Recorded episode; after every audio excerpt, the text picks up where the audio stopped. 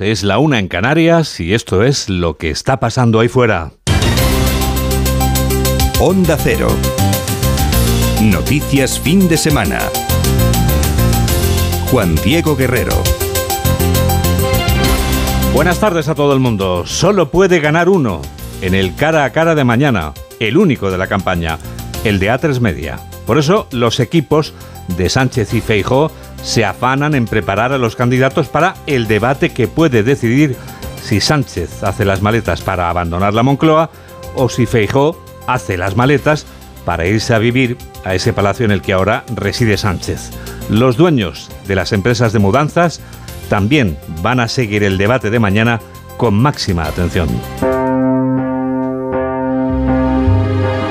Sigue la campaña electoral en Onda Cero.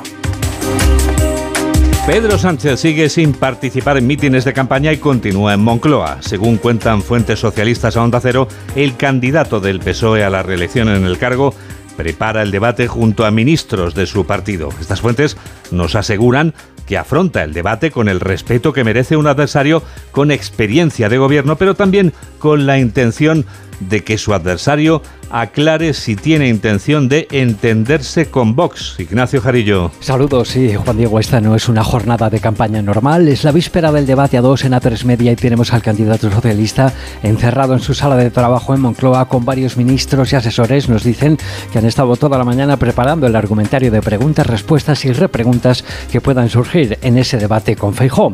Antes del P S O E, muy cercanas a la dirección del partido, nos apuntaban hace unos minutos, en efecto, que Sánchez afronta este debate con mucho respeto hacia Feijóo en lo personal, dicen, porque saben que es un político serio que lleva muchos años en esto, que no es ningún novato, añaden, por lo que no parece que Sánchez vaya a adoptar un perfil de pretendida superioridad o que vaya a espetarle lo que a Rajoy en aquel cara a cara cuando le dijo esto al entonces líder del P P. Porque el presidente del gobierno, señor Rajoy, tiene que ser una persona decente y usted no lo es. Esta vez Sánchez sí saca, por cierto, en un vídeo difundido hace unos minutos, aquel cara a cara, pero en el que hace promesas que hoy considera cumplidas, como la del salario mínimo superior a los mil euros. El presidente, eso sí, tras sus pactos con la ultraizquierda, reprochará ahora a Feijóo sus pactos con lo que él llama la extrema derecha, con Vox. Eso decía en la entrevista en el diario de hoy. La amenaza real es un gobierno de coalición entre Feijóo y Abascal. Por lo demás, ya en el atril de campaña, hoy destacamos el momento en el que la número dos del P S O E, María Jesús Montero, soportaba las proclamas de varios espontáneos que lanzaban gritos contra el P S O E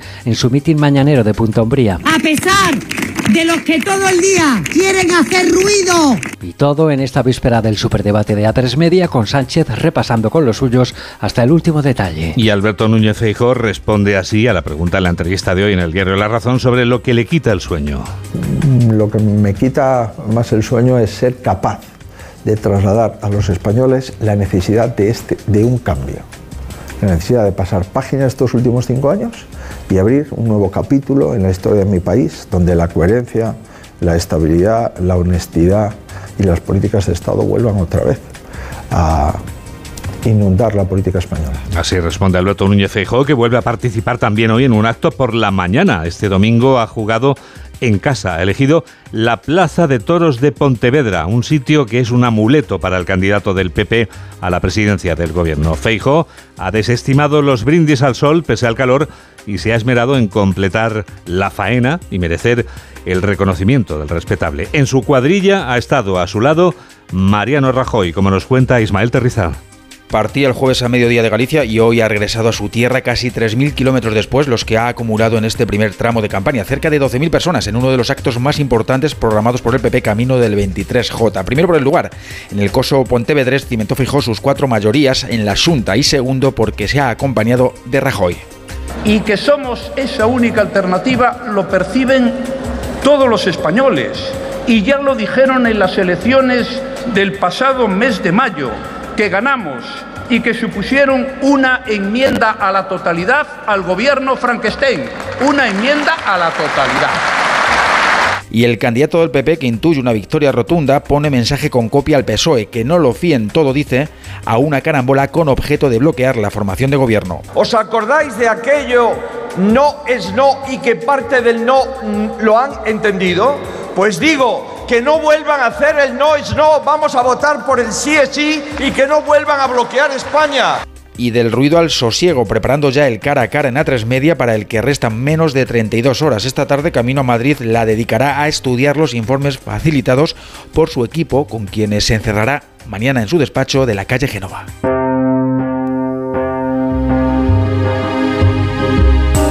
Yolanda Díaz visita este domingo la ciudad del Río Betis. La candidata del partido de color de rosa también está ya atenta al cara a cara de mañana en A tres Media. Díaz acaba de intervenir en un acto en el Cartuja Center de Sevilla. Aránzazu Martín.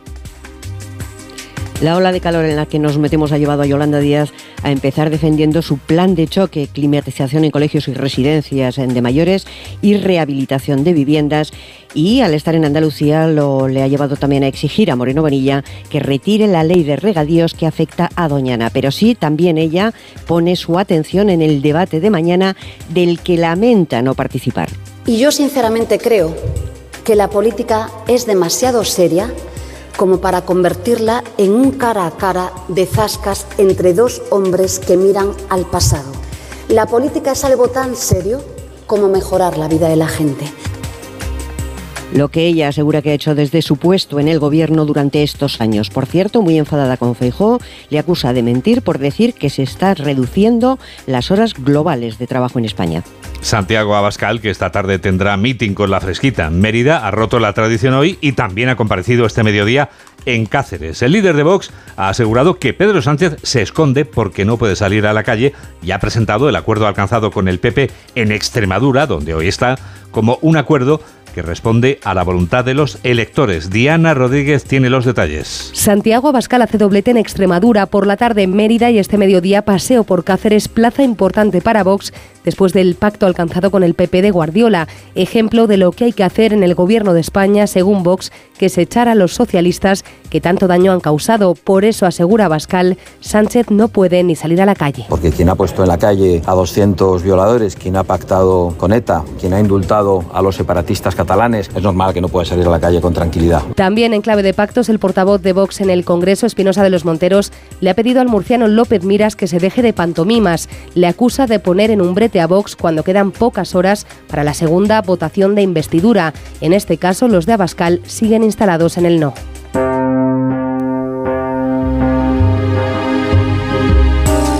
¿Qué dicen los sondeos en la víspera del cara a cara de A tres Media? Porque no hay solo uno, hay encuestas por doquier. Mamen Rodríguez Astre. Hoy todos los periódicos, salvo La Razón, que lleva entrevista con Alberto Núñez Feijóo, publican encuestas y todos los periódicos, salvo El País, le dan mayoría suficiente al Partido Popular. Para La Vanguardia, el P P ganaría con claridad y sumaría mayoría absoluta con Vox. Feijóo obtiene ciento cuarenta escaños, los mismos o más que toda la izquierda, y Vox se mantiene como tercera fuerza. El A B C ve ganar al P P en cuarenta y tres provincias, siendo los más valorados en el ochenta y tres por ciento de las circunscripciones. El P S O E solo conseguiría ser la formación con más apoyo en cinco. El Mundo dice que los de Feijóo ven posible ciento sesenta y cinco escaños. Una vez superada la crisis de los pactos con Vox, buscan a partir de ahora el voto del centro. Confían en lograr el diputado en liza en quince provincias para gobernar en solitaria. El País mantiene los ciento veintiocho para Núñez Feijóo y los ciento trece para Pedro Sánchez. Para Prisa solo sube Sumar, los de Vox pierden, el que gana Yolanda. dos y nueve, una y nueve en Canarias.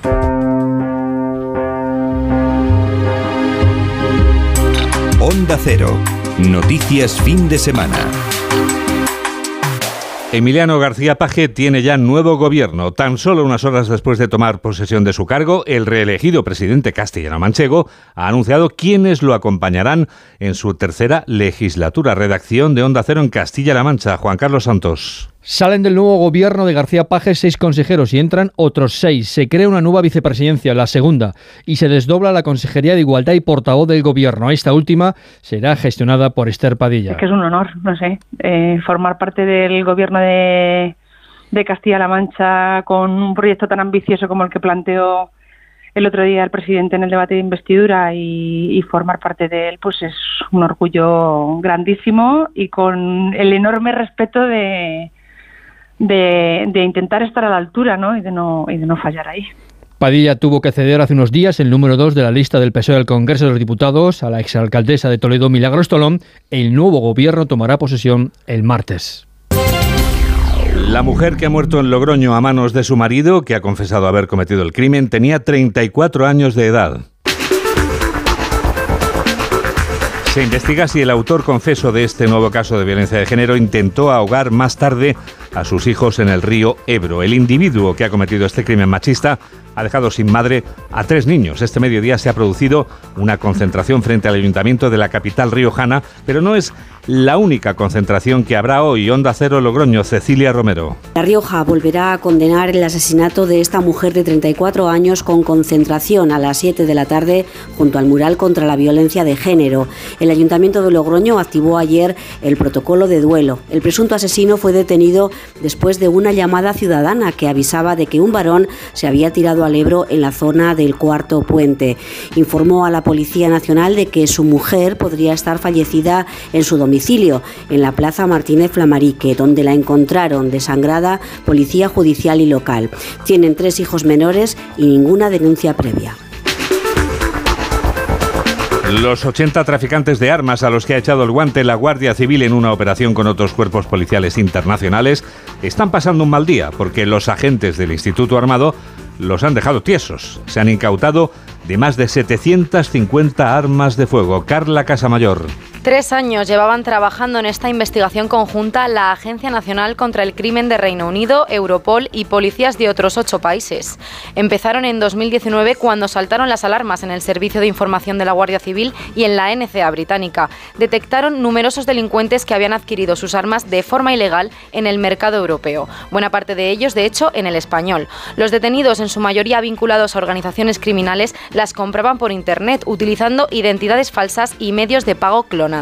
Al principio eran armas de fogueo, pero posteriormente las modificaban hasta ser capaces de efectuar fuego real y disparar munición con proyectil. Europa suma ya veinte órdenes de investigación y registro en nueve países, entre ellos Reino Unido, Holanda, Italia, Portugal o Rumanía, y la cifra de armas incautadas asciende a setecientas sesenta.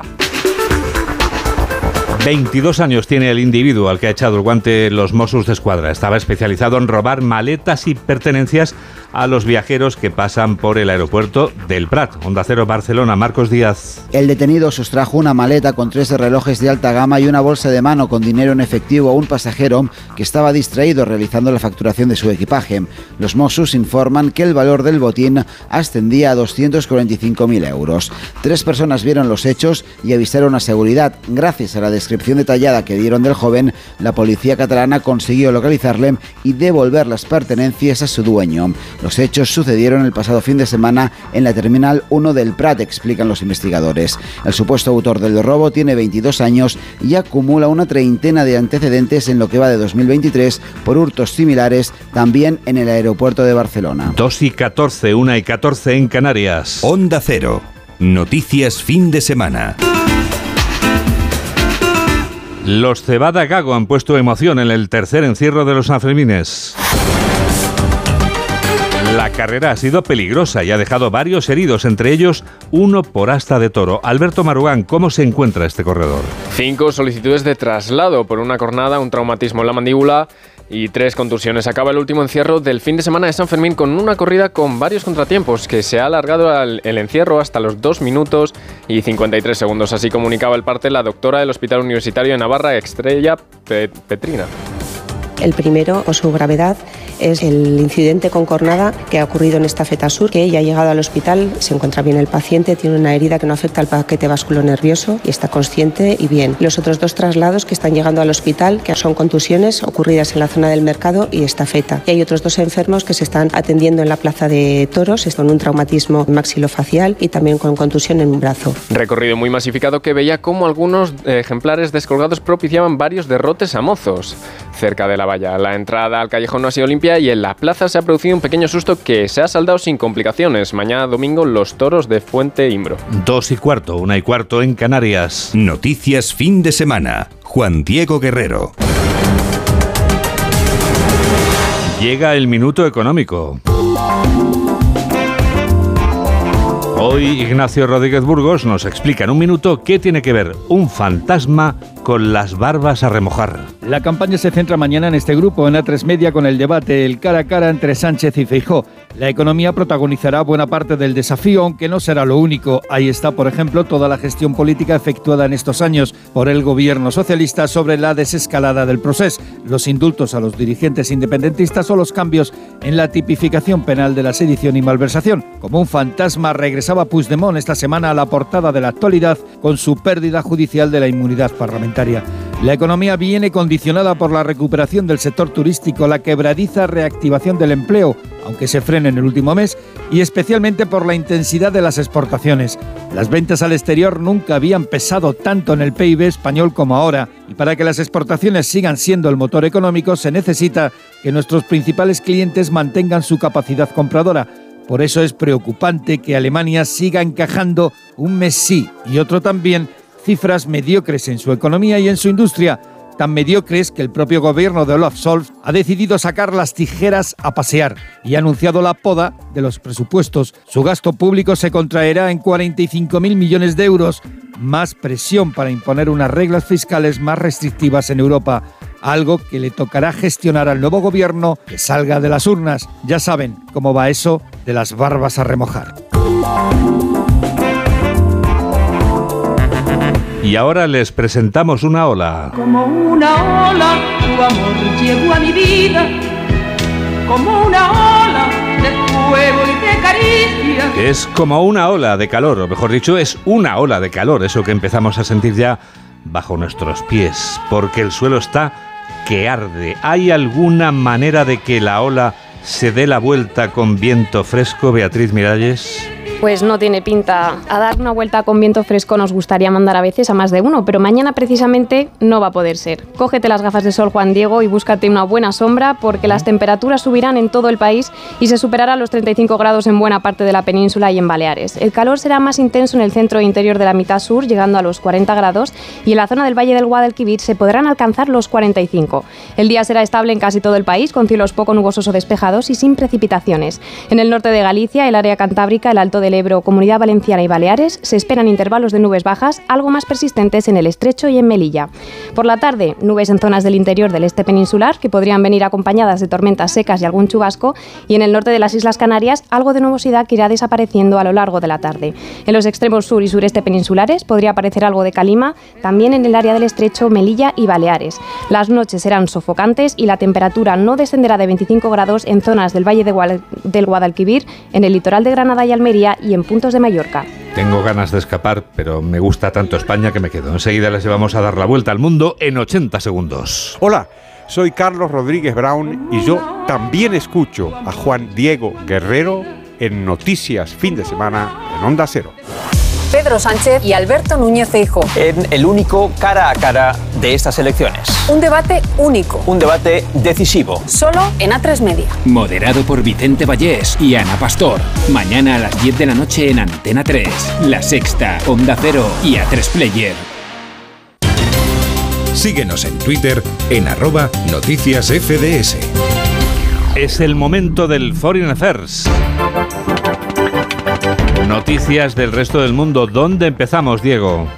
En Ucrania, Zelensky ha recibido hoy al presidente polaco Andrzej Duda en la ciudad ucraniana de Lutsk. En esta visita, que no había sido anunciada con antelación, los dos mandatarios han visitado la Catedral de los Santos Pedro y Pablo. Ucrania sigue moviéndose más allá de sus fronteras. Sí, Oleksiy Makeyev, embajador ucraniano en Alemania, declara que espera el respaldo inequívoco a sus esfuerzos por pasar a formar parte de la OTAN durante la cumbre de la Alianza Atlántica que arranca el próximo martes en la capital lituana de Vilna. Rusia también, Diego, tiene peticiones. Sí, María Zaharova, directora de del Departamento de Información del Ministerio de Exteriores ruso, llama a la OTAN a centrar su atención en la planta nuclear de Zaporiyia, territorio ucraniano ocupado por Rusia. Ambos países se han acusado mutuamente de planear atacar la central.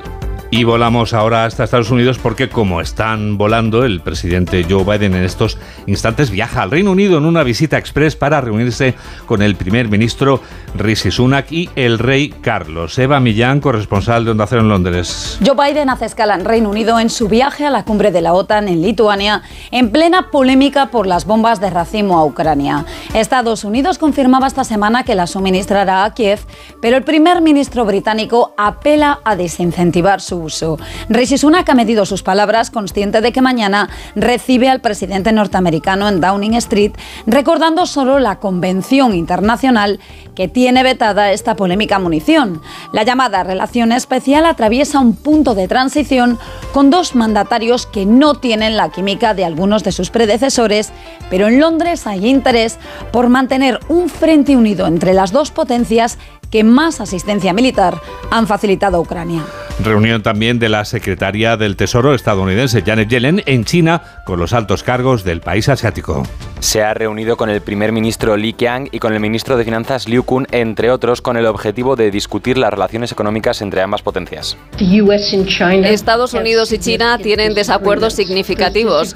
Estos desacuerdos tienen que ser comunicados de forma clara y directa. Queremos una economía global dinámica y sana que sea abierta, libre y justa. Se ha mostrado... Se ha mostrado satisfecha con las reuniones que, dice, han sido productivas. Seguimos en Norteamérica. ¿Qué ha pasado en Los Ángeles? Un avión privado se estrella dejando seis fallecidos. La mayoría del avión, exceptuando la cola, fue consumido por el fuego. Había seis personas a bordo y todas han muerto. Planeamos pasar los próximos días en la escena para después retirar el avión a una instalación segura donde continuaremos con la investigación. La aeronave impactó en un intento de aterrizaje en lo que se conoce como aproximación forzada, una situación que suele darse cuando el piloto no tiene buena visibilidad. Y última parada en los States, el presidente turco Erdogan ha hablado en Dallas. Sí, lo ha hecho en la cuadragésima sexta edición de la Convención Anual de Médicos Norteamericanos de Origen Pakistaní. Ha lanzado un mensaje de unidad frente a la creciente ola de islamofobia en Occidente. Si actuamos como un solo corazón, si actuamos como un solo puño, nadie en el mundo se atreverá a atacar las cosas sagradas de los musulmanes. Dejamos América para saber, Diego, exactamente dónde votamos hoy. En Uzbekistán, el presidente Shavkat Mirziyoyev celebra elecciones anticipadas con el objetivo de mantenerse en el poder por otros siete años, tan solo unos meses después de haber alterado la Constitución para levantar los límites de mandato que le habrían obligado a renunciar en dos mil veintiséis. Bueno, lo cierto es que algunos quieren prolongarse mientras otros cierran etapas. Elton John se despide de los escenarios.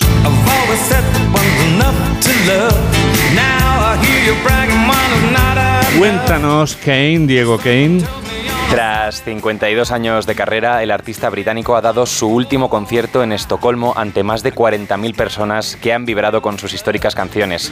Canciones como este I Don't Wanna Go On With You Like That, No Quiero Seguir Así Contigo. Yo sí quiero que sigas en este equipo, Diego Cano. Ha sido un resumen de Diego Cano y enseguida les vamos a contar algo interesantísimo. Hola, soy Julia Otero y yo también escucho Noticias Fin de Semana de Onda Cero con Juan Diego Guerrero. Es que si pasa algo, tardamos dos horas en llegar hasta aquí. Tranquilo, porque nosotros respondemos en menos de veinte segundos. Así, si alguien intenta entrar a robar o a ocupar tu casa, nos enteramos antes y facilitamos las imágenes a la policía para que puedan actuar cuanto antes.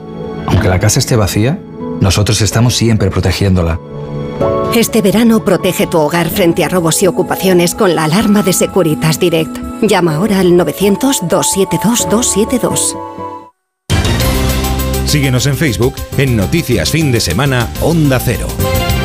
Titulares del deporte con Alberto Fernández. Hola Juan Diego, ¿qué tal? Muy buenas. Pues el fallecimiento de Luis Suárez Miramontes es la noticia que ha copado las últimas horas. Ha fallecido en la mañana de hoy a los ochenta y ocho años de edad. El gallego, recordemos, fue el primer español en lograr el Balón de Oro para nuestro fútbol y hasta ahora de momento es el único en categoría masculina. Entre otros logros, consiguió esa Eurocopa de mil novecientos sesenta y cuatro con la selección española. En otro orden de cosas, ya tenemos en marcha la novena etapa del Tour de Francia. Hoy es día de montaña, va a concluir en el puerto de categoría especial Puy de el cual no se corona desde el noventa y ocho. Recordemos que está Carlos Rodríguez, es el primer español, está cuarto a tres minutos y medio de la cabeza y hoy puede tener una buena oportunidad. Y también vamos a estar pendientes, como no hoy, Juan Diego, de la Fórmula uno. Gran Premio de Silverstone desde las cuatro de la tarde. Max Verstappen sigue intratable, va a salir en la pole, pero Carlos Sainz será quinto y Fernando Alonso noveno. Sí, Fernando Alonso con ese verde viridiana que tanto está causando tanta sensación. Y ahora vamos a contarles lo que va a pasar ahí fuera. ahora Laura Gil avanza algunas de las noticias de la semana que viene. Son, Laura, las noticias del futuro. Lo más inmediato lo tenemos casi encima, Juan Diego. Es el debate mañana aquí en A tres Media entre Sánchez y Feijóo. Único cara a cara entre ambos de la campaña que comenzará a las diez de la noche. Sigo en clave electoral ya que en Murcia mañana llega la segunda votación para investir presidente al popular López Miras tras perder la primera por el voto en contra de Vox. Al candidato le basta esta vez mayoría simple para ser elegido. En Valencia, Carlos Mazón, también del P P, será investido presidente de la Generalitat el jueves trece de julio. Y te avanzo además que en los tribunales la juez que investiga los supuestos sobornos en el caso Mediador retoma a finales de semana la toma de declaraciones en Canarias de más imputados y testigos. En la esfera internacional veremos a Biden, el presidente de Estados Unidos, por Europa. Mañana viaja a Londres y el martes asiste en Lituania a la reunión de la OTAN en la que los aliados van a definir el futuro de su relación con Ucrania. Y por último, y después de contarte, Juan Diego, que mañana sí. es el Día Internacional dedicado a los Beatles y pasado el Día Internacional de la Lucha contra las Tormentas de Arena y Polvo, recordamos, lo venimos avisando, que una masa de aire africano nos trae desde hoy y hasta el próximo miércoles temperaturas que deberían estar prohibidas. Sí. Superarán en puntos del centro y sur peninsular los cuarenta grados, de ahí para arriba, así que ánimo. Madre mía, sí, como decía antes, porque me gusta mucho mi país, ¿eh? Que si no me da ganas de darme una vuelta para otro sitio. Hay que remojarse, fíjate qué buena idea, porque hoy precisamente se cumplen treinta años de una iniciativa llamada Mójate por la esclerosis, y nosotros nos sumamos como cada año a esta campaña de sensibilización nacional que sirve para recordar que hay cincuenta y cinco mil personas en España que padecen esclerosis múltiple. Hoy volvemos a ver esta iniciativa pasada por agua. Nos lo va a contar precisamente Paco Paniagua. Vamos a ver esta iniciativa por toda España en novecientas playas, piscinas y otros puntos Mójate. Ya van treinta años de apoyo desde la primera edición de esta campaña. Se trata de dar visibilidad a esta enfermedad neurológica, de reivindicar más servicios de atención y rehabilitación y de lograr fondos para la investigación. Son personas que necesitan atención de rehabilitación física, psicológica, logopedia. Unas treinta mil personas se apuntan cada año a esta iniciativa. Carmen Valls, directora de la Fundación contra la Esclerosis Múltiple. Y consiste en mojarse por la esclerosis múltiple, en batir el récord de metros nadados eh, cada año en la edición anterior. Entre las denuncias de esta jornada está que solo cuentan con ayudas los pacientes con esclerosis múltiples con un mínimo de treinta y tres por ciento de discapacidad. La esclerosis afecta a cincuenta y cinco mil personas en España y tres de cada cuatro son mujeres. Beatriz Miralles es quien produce y Jorge Zamorano es quien realiza este programa de noticias aquí en Onda Cero, en la radio. Noticias fin de semana. Juan Diego Guerrero.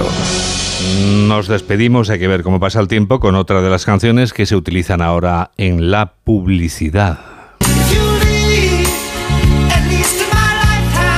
Otra de las canciones que suenan ahora en uno de los anuncios que vemos o escuchamos, porque las marcas comerciales saben que la música de los ochenta consigue evocarnos emociones, como en el caso de este Por favor no te vayas, Please Don't Go, que era editado en mil novecientos setenta y nueve, pero cuando ya llegaba mil novecientos ochenta, o sea, hace cuarenta y cuatro años. Por favor no te vayas, es lo que deseamos, deseamos que te quedes con nosotros. Así que gracias por estar a ese lado de la radio y que la radio te acompañe. Adiós.